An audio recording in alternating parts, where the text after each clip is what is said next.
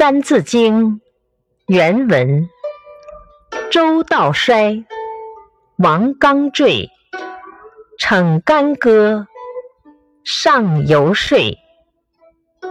解释：自从周平王东迁国都后，对诸侯的控制力就越来越弱了。